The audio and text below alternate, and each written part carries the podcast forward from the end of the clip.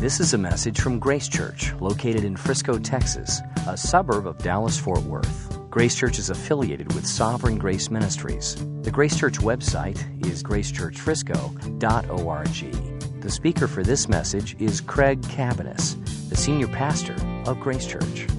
We're in Romans chapter 6. Now, as we mentioned last week, we just finished uh, a series on the Ten Commandments.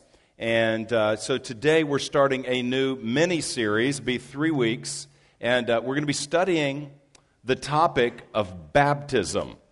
Baptism. And uh, I, I realize that every series that we start, I say exactly the same thing. There's no variance. Every time I just open up, and I mean it, it's sincere, but it's very rote. And it's I'm so excited about the new series that we are opening up to today. And that's always sincere because usually I've spent months, at least weeks, thinking about the book we're going to study or the theme or whatever it might be.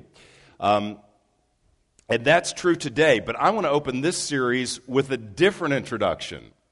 I want to open with an apology. An apology.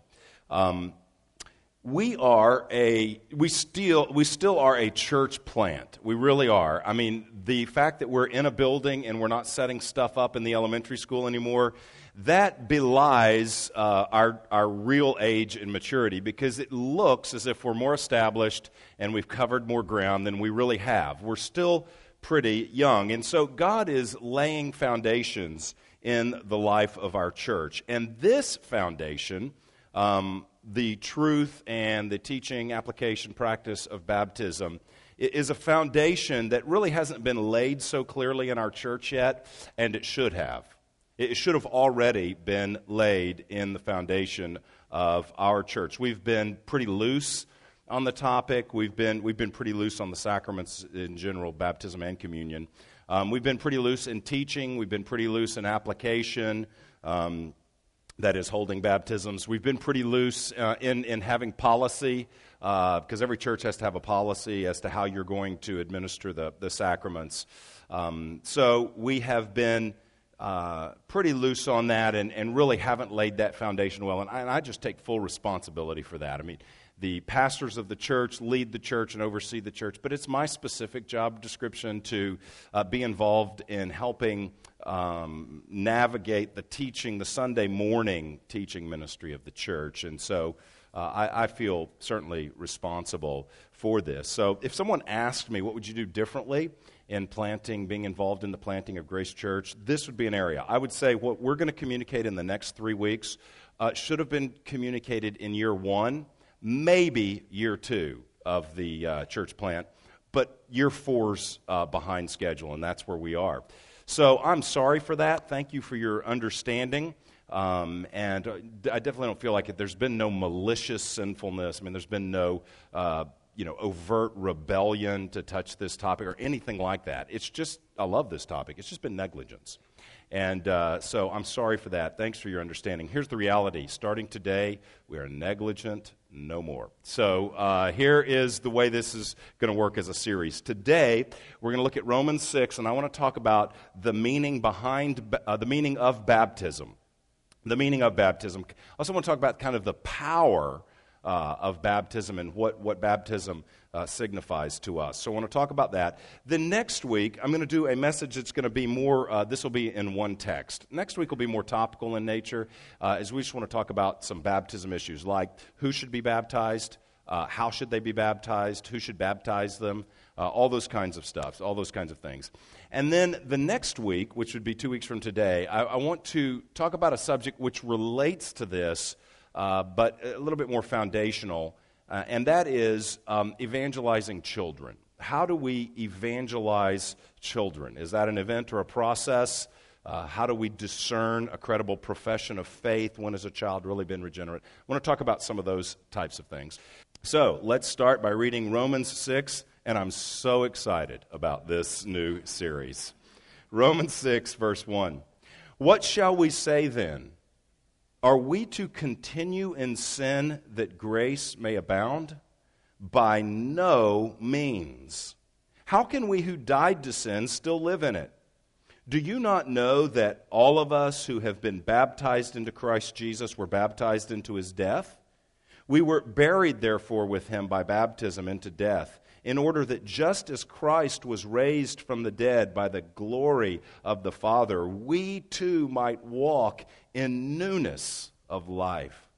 For if we have been united with him in a death like his, we shall certainly be united with him in a resurrection like his.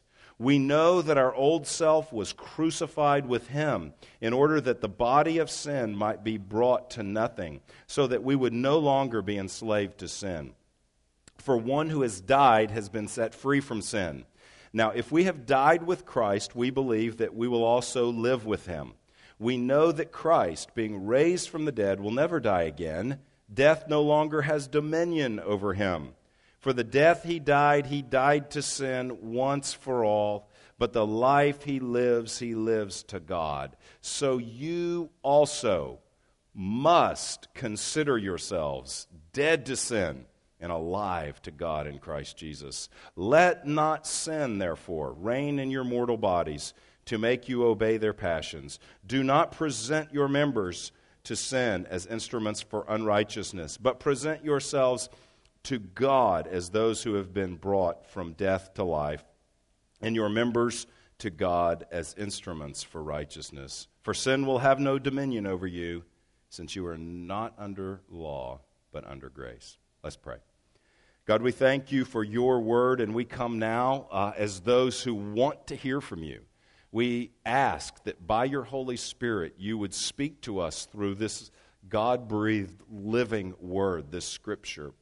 We pray that you would, uh, that you would open our eyes to the truths of this text. Lord, I pray most of all that you would open our eyes to the one who is revealed in this text, Jesus Christ. I pray that we would see his death, burial, and resurrection as never before, and I pray that we would see our union with Christ as never before. I, I pray, Lord, we're asking something big, that you would speak to us that you would ch- enlarge our perception of you and what you've done, and that you would stir our hearts with a passion and a gratitude for who you are and what you've done, and that you would strengthen us to walk in a newness of life. Lord, that's a large request, but we believe that you desire to strengthen and empower your people. And so we know this is your will and we ask you to do so. Lord, I pray that you would grant me physical strength, grant my voice strength, and um, speak to us today, we pray. And if there would be anyone here who's yet to meet you, may this morning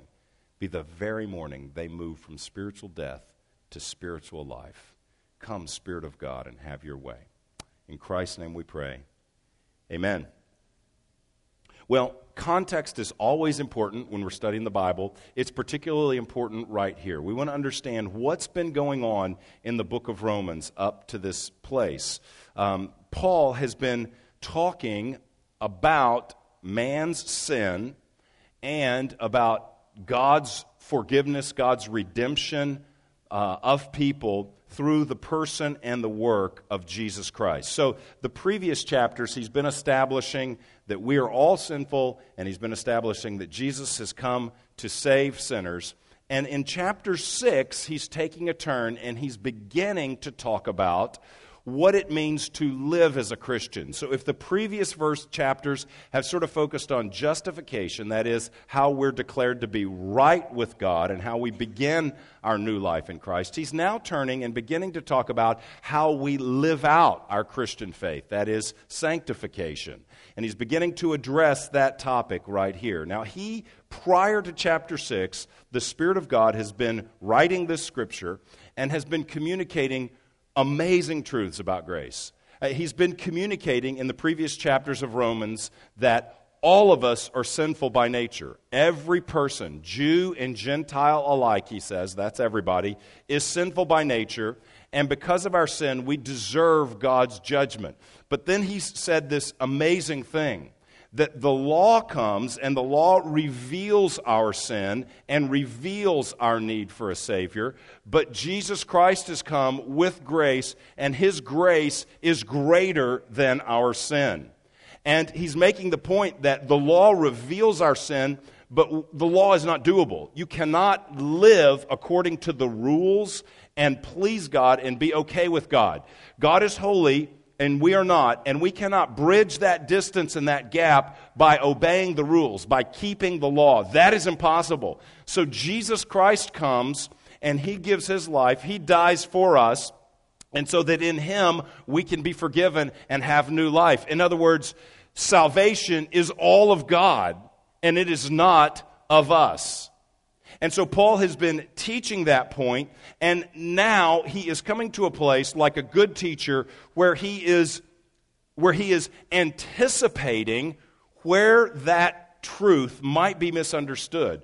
He is anticipating as well where his critics might accuse him with the teaching that he's been just brought, been, been, uh, been bringing because what he has said is really astounding when you think about it. What he has said is, You are not saved by what you do. You are saved by what Christ has done for you.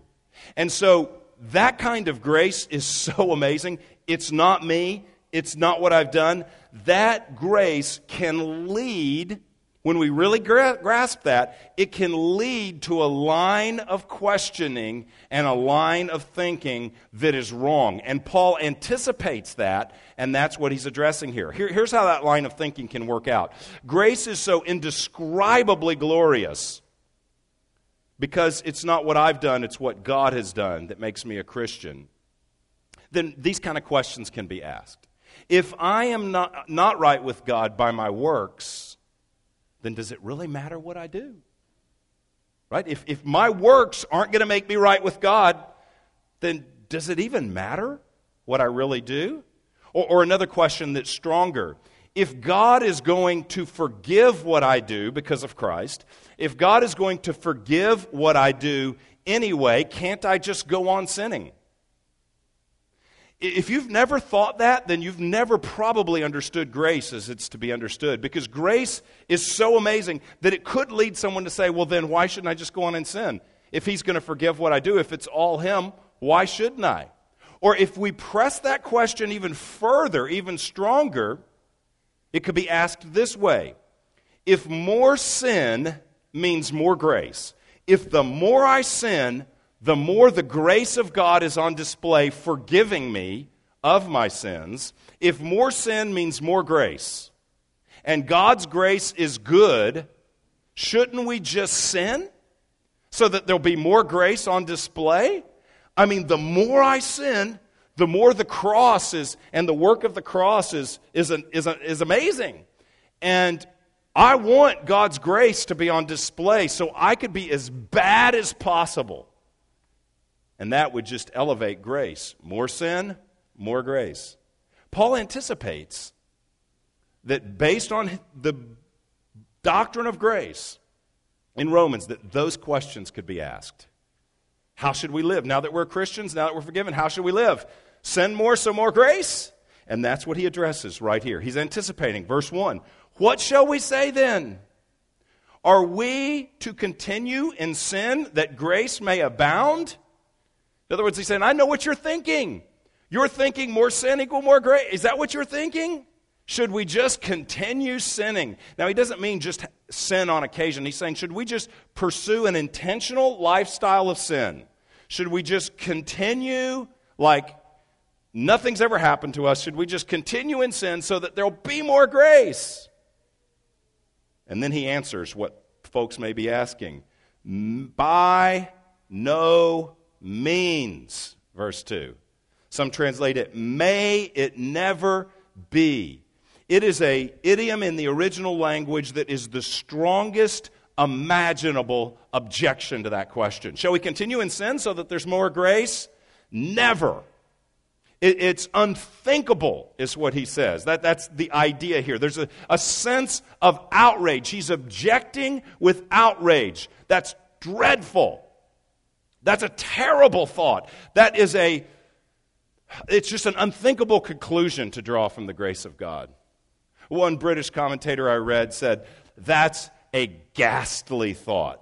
Uh, only a Brit would say it's a ghastly thought. But that's what it is ghastly. That's exactly, it's a ghastly thought. It's an outrageous idea. So, how's he going to respond to it? He doesn't say, That's an outrageous idea. You're all Christians. Now be good. He doesn't say, Well, you know the law. Keep it. That's not what he says. You're a member of the church. Be a good member of the church. Come on, let's get the morality up around here. That's not what he says. He responds with a question. Here's his question How can we who died to sin still live in it? That's a question. Hey, you're dead to sin. So if you're dead to sin, how is it even thinkable that continuing to pursue a life of sin would be appropriate or would be even, I mean, it's certainly theoretically possible. He's not saying that's not even, he's not saying it's an impossibility, but he's saying how could that really be? That's, that's incongruous. That's not logical. That doesn't make sense. You've died to sin, so how would you continue to live in it? How could you still live in it? And then he explains his point by directing them to baptism. He directs them to baptism because baptism displays our union with Christ. And that's how Paul wants to answer this.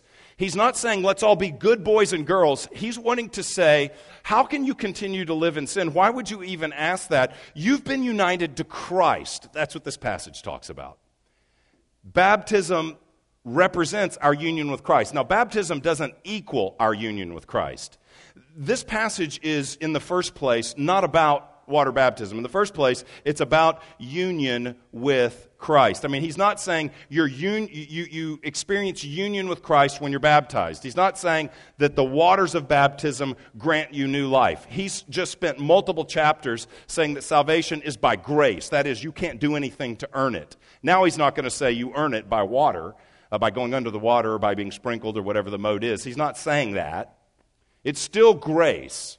But what he is saying is that baptism represents and demonstrates what has happened to you in Christ. He uses the physical act of baptism, the physical act, to point to the spiritual reality and truth that we are in union with Christ. We are connected to Christ. We are united with Christ. And He does that. He draws them back to baptism, which is a physical picture of what has happened to them internally. He draws them back there to refute to the idea that it doesn't matter if we sin. Does it matter if we sin? We get more grace. He says, think about your baptism. Think about your baptism and what is meant there you are unified with Christ. That's what he's going to talk about here. It's just very interesting. Because a lot of us, if someone just said, hey, should, asked us this question, hey, should I just continue sinning? I'm not sure baptism would even like be in the top 50 thoughts, 100 thoughts that we'd even have. It's the first place Paul goes to answer that question. And here's why baptism displays our union with Christ, baptism displays our death and burial with Christ. Look at verse 3. Do you not know that all of us who have been baptized into Christ Jesus were baptized into his death? He's saying this Do you not know? Do you not realize the meaning of your baptism? When, when you were baptized into Christ Jesus, do you realize what that meant? Do you realize what that represented? This is a really good question and a good starting point for us to ask ourselves or for us to ask a friend who is a Christian or a professing Christian that is planning on wandering away from the Lord, maybe not planning, is drifting away from the Lord currently?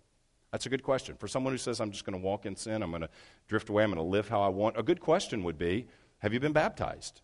Yes, I'm a Christian. I was baptized after I was a Christian. Okay, what did your baptism mean? That would be a very, very good place to start because we have a biblical example of that's where he starts. Do you not know what it means that you were baptized into Christ, that means you were baptized into his death. So when you were water baptized, that represented the spiritual reality that you were baptized. Baptism means, uh, well, we'll talk about this next week, generally means immersion, to be immersed, to be plunged or immersed. So do you realize that you were immersed into Christ, that you were actually plunged, immersed into his death? Do you realize that? So you want to continue in sin? Okay. Do you realize that you at one point, when you became a Christian, were immersed into the death of Christ. That later was represented as you were immersed into water. You are plunged into the reality of Jesus' death. Plunged into the reality of Jesus' death. You're identifying with his death. You died with him.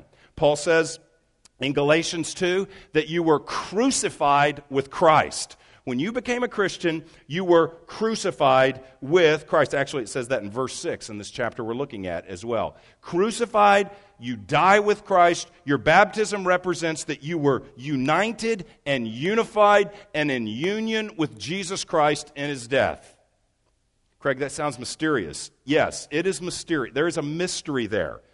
It, because what he's really saying here is when you became a Christian, when you became in union with Jesus Christ, you were like transported 2,000 years prior, and you die with Jesus Christ. That, that that's what actually happens. That you identify that, that you identify with his death then.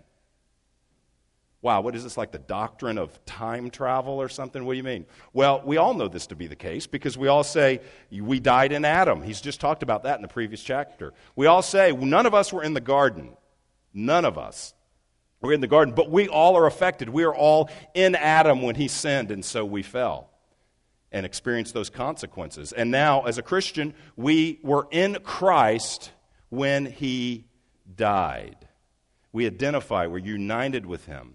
This is an important thing to think about, especially if you are a Christian here. This is an important thing to think about as you think about walking with the Lord in your growth in Christ, in your sanctification, that you are united with Him in His death. Now, here's how we often talk about the death of Christ, and this is totally appropriate. I, I preach this every week, this is all over the Bible. We should hear this daily. We're, really, we should hear this truth daily. We usually talk about the death of Christ in the gospel as Jesus died for us. Like we can go back one chapter. Look at chapter 5, verse 8. God shows his love for us in that while we were still sinners, Christ died for us. So it is totally biblical, totally appropriate Probably the primary way of discussing Christ's death and our relationship to him is he died for us. But in chapter 6, Paul's saying something a little bit different. He's saying, You died with him.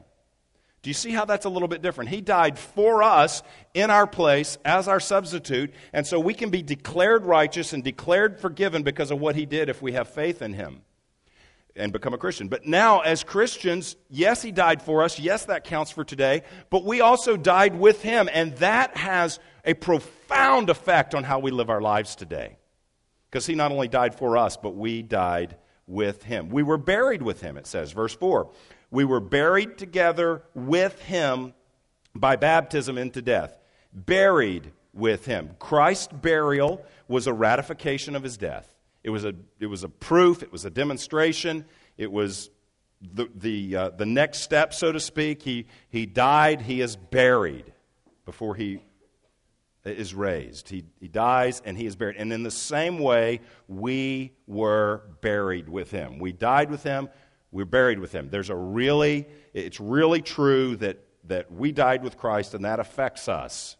So we are immersed in his death, we are submerged in his burial, buried in his death as well. What is being communicated when that happens? So, when someone is baptized, someone's immersed in the water, what is being communicated in the first place is that God has counted this person dead and buried with Jesus Christ. Now, it says something about the person being baptized. Baptism says something about that person um, you know, something about their desire to follow Christ, their, their identification with Christ. But its first statement is not what they've done. Its first and primary statement is what God has done for them. All the verbs here are passive. That is, we're acted upon. It's not us acting. We were baptized. We were buried. So we are being acted upon. We're, we're, we are, we die with Him. All of this is God's action upon us. No one baptizes themselves. They shouldn't. Should, we don't, self-baptism is just not really a good idea especially if you're like the last person left on the earth and you get this okay maybe but everyone everyone else should be baptized by someone else why because it represents that god is the one who has acted upon you god has you have died with Christ and been buried with Christ. And so when we're submerged in water, in the first place, that represents Christ's grave. We're buried with him. It doesn't mean that I just died, but it means that I'm transported to eh, eh, to a tomb 2,000 years ago in Jerusalem, and I'm placed there with Christ. It's Christ's grave that I'm identifying with, and that is astounding. That's astounding that I die with him, that I am buried with him, and it doesn't stop there. We are also raised with him. Baptism displays our union with Christ. It displays our death, our burial, and it displays our resurrection as well. Look at verse 4. We were buried, therefore, with him by baptism into death, in order that. That means that's a purpose clause, so that, in order that, just as Christ was raised from the dead by the glory of the Father, we too might walk in newness of life. We identify with his death and his burial. Why? Because we also identify with his resurrection. Just as Christ was raised, so we are raised to walk, what does he say? In newness of life. Christ has defeated the power of sin and since we are united with him, we have a new life. We walk in newness of life. Verse, verse 5 For if we have been united with him in a death like his, we shall certainly be united with him in a resurrection like his. One day we will have a resurrection body, but, but even before that, right now, we still are experiencing newness of life. Now, you note here he says that we too might walk in newness of life rather than new life. Now, we do walk in new life, but this idea of newness of life is communicating something a little bit different. If we say new, normally what's in mind is time. And what's in mind here is not necessarily time, but uh, this, sound, this may sound, hopefully I can explain this, may sound a little confusing at first, but it's not just time, but it's like mode of existence. And so here's what I mean by that. If you say, if I say, I'm newly married, what that means is that we could look on a calendar and pretty recently uh, there was a wedding and I was the groom. Okay, so that means I was newly married. Recently in time, I came to a wedding service and participated as the groom and got married. So that's newly married. But if I were to say, I've been married a while and my wife and I have recently been studying God's Word and praying together and getting some counseling, and it's just really changed our marriage. There's like a newness to our marriage. What do I mean by that? Do I mean I just got married? No. I mean our, the mode of our marriage, our existence, the, the, the, the environment of my marriage is new. That's what's being said here. You are living in a newness of life. It's a new mode that you are living in.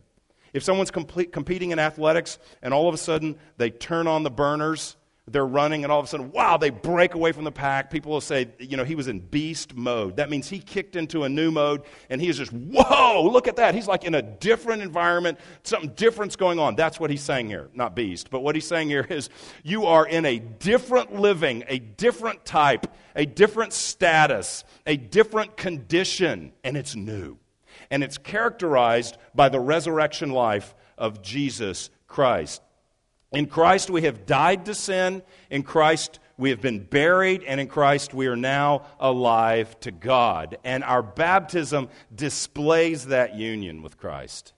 That is really the big idea of baptism in the New Testament. Now, there are some other, other ideas represented uh, in the New Testament that have to do with baptism, you know, cleansing, and there are other, there are other ideas. But the big idea, I think, in the Bible, in the New Testament, the prominent image is uh, union with Christ. That's the big idea. So, is that found anywhere else in the Bible? That we see baptism associated with our union and connection, our vital union with Jesus. Yes, here's a couple instances. Galatians 3, if we can put that up. Galatians 3 uh, verse 25 says this But now that faith has come, that's important. Faith is tied to our baptism. Now that faith has come, we are no longer under a guardian. For in, in Christ Jesus, there's the union language, in Christ Jesus, you are all sons of God through faith. For as many of you as were baptized into Christ have put on Christ. All of that is union language. You are in Christ. You are baptized, immersed into the person and work of Christ. You have put on Christ. Those are all connections with Christ, baptized into Him. Our baptism is vitally uh, connected to our vital union with Christ. Why? Because it's a physical demonstration of what has happened spiritually to us. It's an external experience and an external picture that conveys an internal reality that we've died, been buried, and raised with Jesus Christ. Okay, Colossians 2 would be another passage. Colossians 2 11 through 13. In him, that's union language, in him. In him also you were circumcised with the circumcision made without hands. He's not talking about a physical circumcision. By putting off the body of the flesh by the circumcision of Christ, having been buried with him in baptism. You are buried, same thing, buried with him in baptism, with him, union language, in which you were also raised with him, union language, you, through faith in the powerful working of God, who raised him from the dead and you who were dead in your trespasses and the uncircumcision of your flesh, God made alive with him. There's the language. We come to life with him, having forgiven us all our trespasses. So there is faith in what Christ has done, and then we identify with Christ. We are buried with him, we are raised with him, our transgressions, that is our sins, are forgiven, and we're raised to together with him into a new life. And this glorious, beautiful, powerful event of baptism portrays this spiritual reality that I'm right with God because of what Christ has done. And God has made me unified with Christ through faith so that I now am a new person in Him. Immersed in Christ's death, submerged, buried in his death, emerge, we emerge from the water with resurrection power. The scripture here calls us back to this union, to see this union. And it's so important because Paul is saying understanding this and seeing this and being gripped by this, it makes a difference in how you live your life he, this is a whole dialogue about how do we live for God? What does holiness look like? What does it mean to follow? Can I just sin and there'll be more grace? And all of a sudden, he's talking to us about our union in Christ and saying, impossible, unthinkable, crazy, abhorrent, ghastly, because you have died to sin and been raised to a new life in Jesus Christ. So, as a new life, you don't want to live in the death of your old life, the pursuit of sin. You want to live in a new life. So, what difference does it make? Well, we can remember our union with Christ, displayed in our baptism, and then we are to live in the power of that union with Christ. That's what he says. Look at verse 11. So you also must consider yourselves dead to sin and alive to God in Christ Jesus. Dead to sin and alive to God in Christ Jesus. He's saying this reality should affect how you live. So people are saying, hey, can I sin? It doesn't matter. He said, no, here's what you should be thinking. You should be thinking, I'm dead. You should be reckoning that. You should be considering that. You should be believing that. I'm dead to sin and I'm alive to Jesus Christ. This is not talk yourself into it, motivational speaking. He's not just saying, you know, if you believe it, you can achieve it, or something like this. He's not unleashing the giant within anybody. He is, he's not saying just, you know, okay, dead with Christ, buried with Christ, raised with Christ, dead with Christ, buried with Christ. He's not just saying some mantra that you walk along with your baby steps and then you have a new life in Christ. He's saying this is reality. The reality is that you're alive to Jesus Christ if you're a Christian, because when you became a Christian, you united in his death, you united in his burial, and you're raised to walk in a new mode of living, a new circumstance, a new sense of being, alive to Jesus Christ. And that's pleasing the Father with your life. That's how you're designed to live. And here's the mental picture of that. Look back at your baptism. Because that's what he says. What, what did it mean that you were baptized into Christ Jesus? What did it mean? Well, it meant union with Christ. Union with Christ. We're commanded to consider. That's really the command here, is to consider yourselves dead to sin. I don't know if you've thought about that, but that's really a central way of growing in Jesus Christ. I'm all for doing stuff. We need practices, we need stuff, we need to do lists. That's appropriate if it's based upon the gospel. But this is like number one on the to do list, and it's sort of hard to, to do it sometimes, you know? It's consider. That's a to do. Consider. Believe. Be aware. Reckon. Wake up to the reality. Oftentimes we have other things on the list that I'm supposed to go do, but we don't start where he starts with here's where you start in the battle for sin. Think about Jesus. And not only think about Jesus, but think that you died with him, you were buried with him, you were raised with him. That's the big to do that will make the greatest difference in our walk with the Lord. Listen, in our battle for sin, we are not to concentrate primarily on sin. We're to concentrate in the first place, we're to be very aware of sin, convicted of sin. The law reveals our sin. Hey, we just spent a lot of weeks going through the Ten Commandments. We're not changing. We still believe all that stuff we just said over the last 11 weeks, that our sin's worse than we even imagined. Okay, so we do apply the law to show us our need for a Savior, even as a Christian. But we need to primarily be looking to the work of Jesus Christ and then concentrating on our union, our unity, our identification with his death and resurrection. The pursuit of that makes all the difference. The pursuit of the reality that sin does not reign over us. That's what he says here. Look at verse 6. We know that our old self was crucified with him, union language, in order that the body of sin might be brought to nothing, so that we would no longer be enslaved to sin. We're not under the slavery of sin because of what Christ did. For us, yes, and we were in him when it happened, yes. For one who has died has been set free from sin. Now, if we have died with Christ, we believe that we will also live with him. Verse 9, we know that Christ, being raised from the dead, will never die again. Death no longer has dominion over him. And it has no longer dominion over us because we are in Christ. Down at verse 12, let not sin therefore reign in your mortal bodies. So, considering, believing, thinking about these things, Kent Hughes says, that this, this command, for instance, verse 11, you must consider yourselves dead to sin and alive to God in Jesus Christ. He said that's like a preventative measure towards sin. And oftentimes we're not good at preventative measures. We're good at, and this is appropriate too, when we've blown it, you know, coming back for forgiveness, so we're good at like remedial measures. 1 John 1 9, if you confess your sins, he's faithful and just to forgive you your sins. So we're pretty good at blowing it, sinning, rebelling, and then coming back for forgiveness, and we want to do that. What he's saying is before you even head down that road, some preventative measures can be in order. And the first preventative measure that he's given here is what did your baptism mean?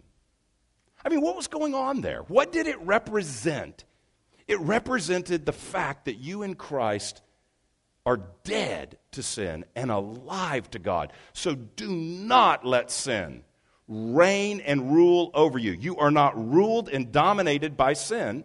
You are ruled and dominated by Jesus Christ. So, in his power, because of what he's done, live in the good of that. That's a new mindset. That's a new way of thinking. it's a new approach.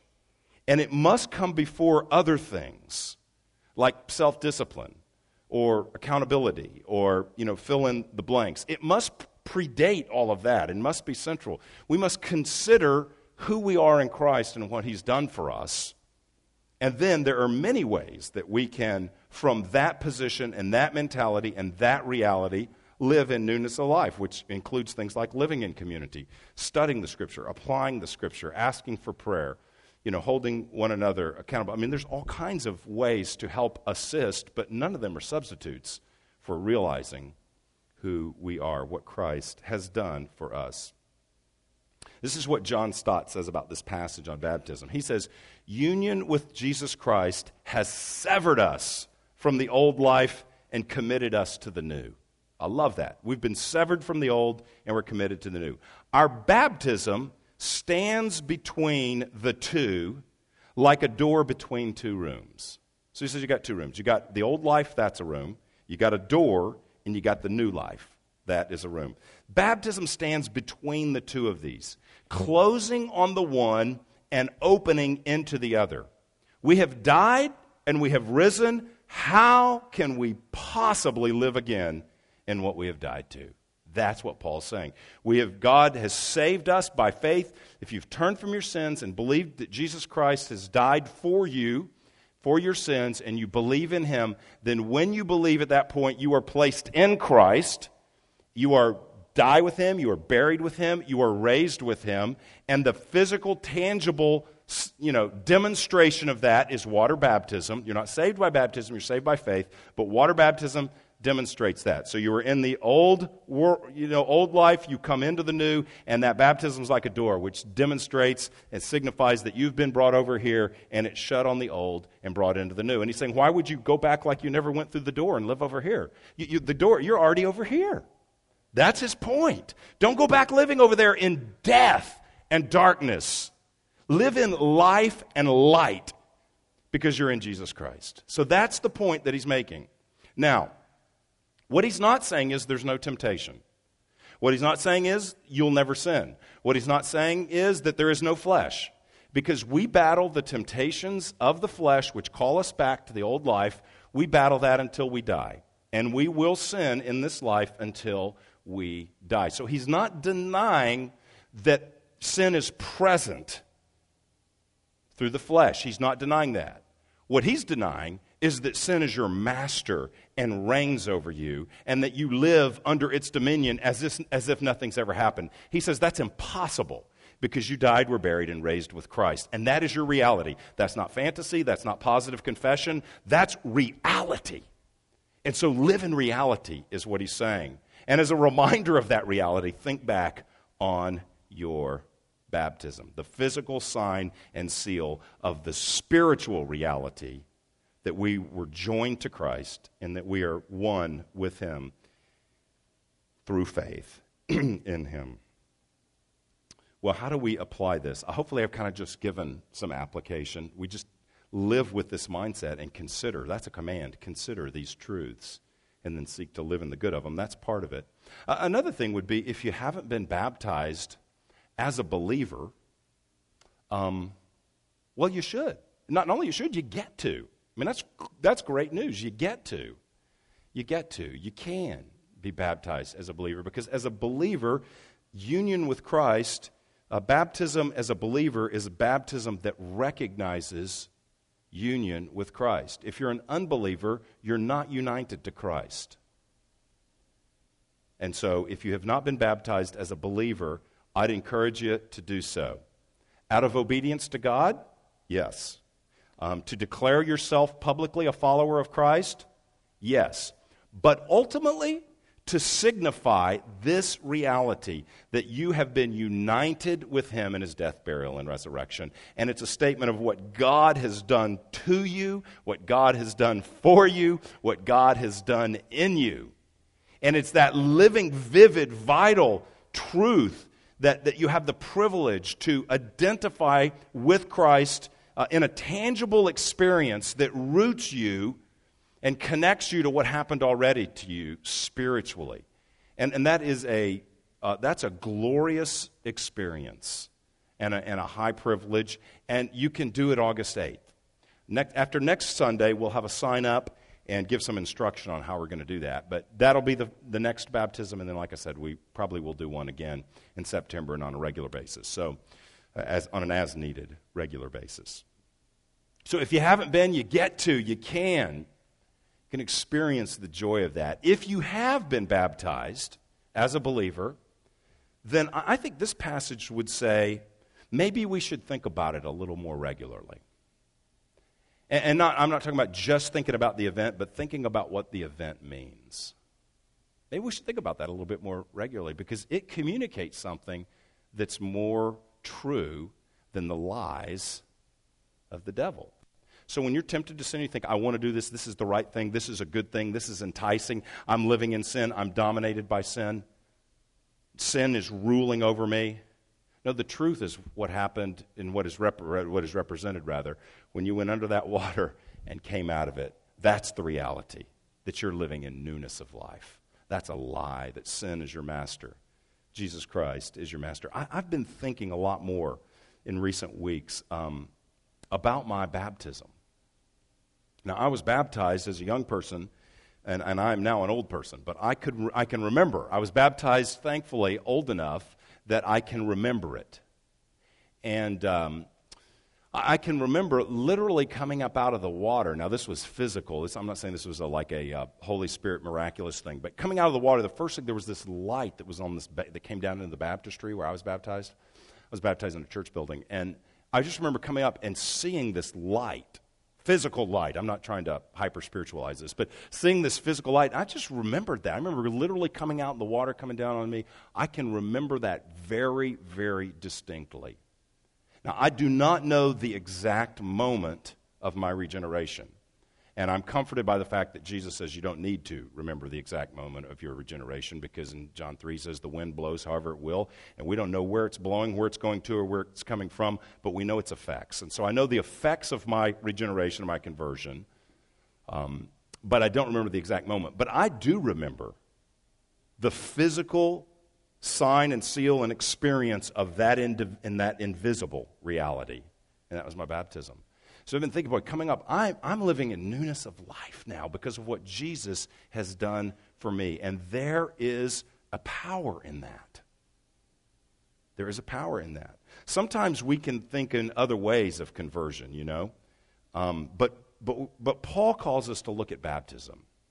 You know, Paul doesn't say, should you live in sin anymore? Well, just remember walking down an aisle. That's not what he says. I walk down an aisle, by the way, so I'm not critiquing that necessarily. But he doesn't say walk down an aisle and that's how you, that's your sign. Well, what that means is that you walk from the back of the room to the front of the room. I don't know when you were regenerated, halfway in between, before, a week earlier. I, I don't know. But, but he doesn't say that. He doesn't say, think of the time you raised your hand at an evangelistic rally with every head bowed and every eye closed. Think about that moment, and that that's not what he says. Now, you may have done that and gotten regenerated, and thank the Lord for that.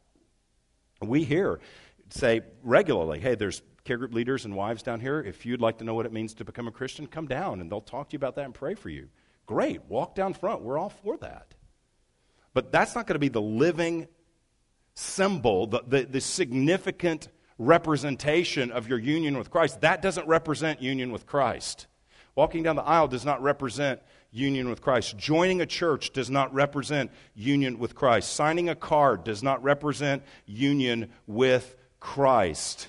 Praying a prayer does not represent union with Christ. Baptism represents union with Christ. And that's why it's in the scripture as the point at which we're drawn to say, This is the place where I remember what God did for me and in me. And I want to live in the good of that spiritual reality that I'm united with Christ, demonstrated in that physical expression of baptism. So, it's a sign of freedom, it's a sign of new life, it's a sign that the reign of the devil has been broken over your life. And so, thus, it's, it's worth our remembering and celebrating that we are living in a new mode, newness of life. And I believe that as we meditate on what union with Christ means, our death, burial, and resurrection with Him, our forgiveness of sins, our, our, the, the power of the Spirit to help us experience a newness of life, as we do that, and as we consider that I'm not in this old room, I'm in this one, as we consider I'm not dead, but I'm alive, as we consider I'm not in darkness, but I'm in light, as we consider I didn't die and not sitting in the bottom of the baptistry, but I came out of it because Christ came out of the grave, and that's the reality for me. As we think about that, as we meditate upon that, you know, I think the goal should be that sin becomes more absurd. Sin is not only evil, uh, it's foolish, it's evil, it's absurd. That's what Paul says. How can you be pursuing death when you're, when you're alive? Makes no sense. So it's absurd. As we realize this, sin becomes increasingly repulsive because we see what Christ did for us and what it cost him. As we meditate on this, we see our new life, and there's an increasing joy and desire to follow Christ as we live in the grace of what he has done for us. So, thinking about what he's done for us in Christ and our union with him makes a significant difference. It changes our perspective because of what he did for us. And we can remember that. That's what happened when we were converted, and that's what was represented when we were baptized. Because there is the demonstration of our union with Christ. Buried with him in baptism, raised to walk in newness of life. Let's pray. Oh God, we love newness of life because we love you. You have reached down in our darkness and given us new life. Lord, you have joined us with yourself so that we are united in your death, as this passage says, and your resurrection.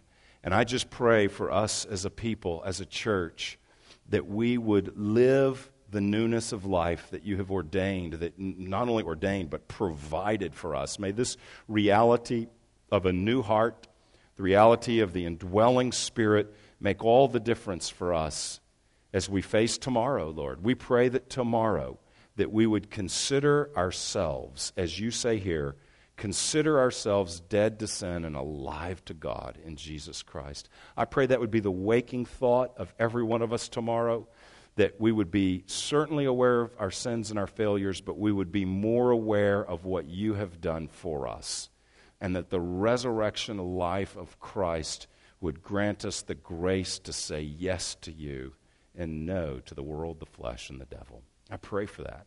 Lord, we pray that we would use the means that you've given to put to death sin in our lives.